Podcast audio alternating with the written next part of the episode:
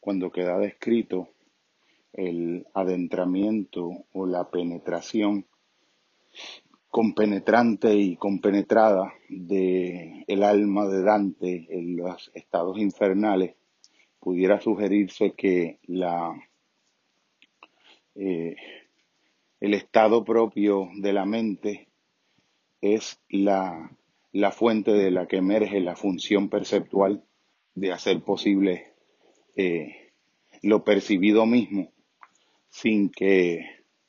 sin que pueda ser esto eh, reduccionistamente interpretado en un sentido en función del psicologismo o en un sentido en función del fisicalismo. Es decir, entender los, los planos que Dante va vislumbrando como una mera proyección de las propias estructuras perceptuales,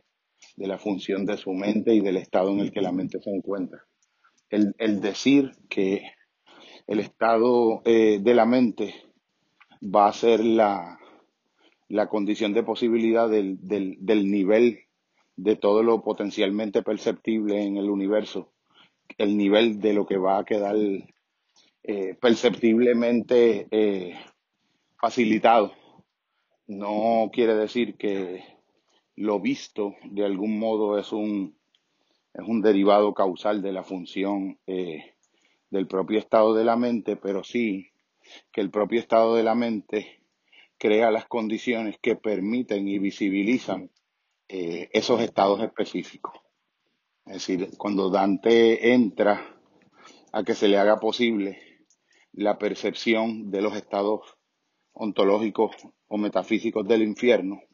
y para poderlos describir, de algún modo tiene que estar en su alma eh, estructurado infernalmente, eh, para, que, para que de esa estructuración emerja la posibilidad de que se haga perceptible esa, ese propio estado eh, de algún modo ontológico y también permite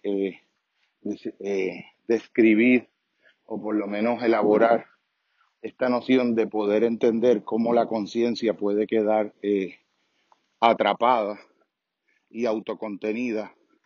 en estructuraciones de sí misma que de algún modo la arrojan hacia unos planos metafísicos o unos niveles de existencia y de percepción que pueden ir desde gradaciones completamente infernales eh, a gradaciones límbicas, límbicas no del sistema límbico, sino de la noción teológica del limbo, eh, diversidad de planos y niveles de purgatorio, eh, diversidad de planos y niveles de beatitud celeste. Pero fíjate que ahí hay un elemento de que esas formas de la experiencia de las que la conciencia se hace consciente como contenido que se manifiesta en ella, pueden ser interpretadas eh, reduccionistamente hacia, la, hacia el subjetivismo eh, psicologista o hacia el objetivismo eh, ontologizante fisicalista o ver los, estos planos como excesivamente eh, análogos de la experiencia del espacio como la conocemos en la tridimensionalidad newtoniana, o de la experiencia del tiempo, como lo conocemos en la temporalidad cronológica del tiempo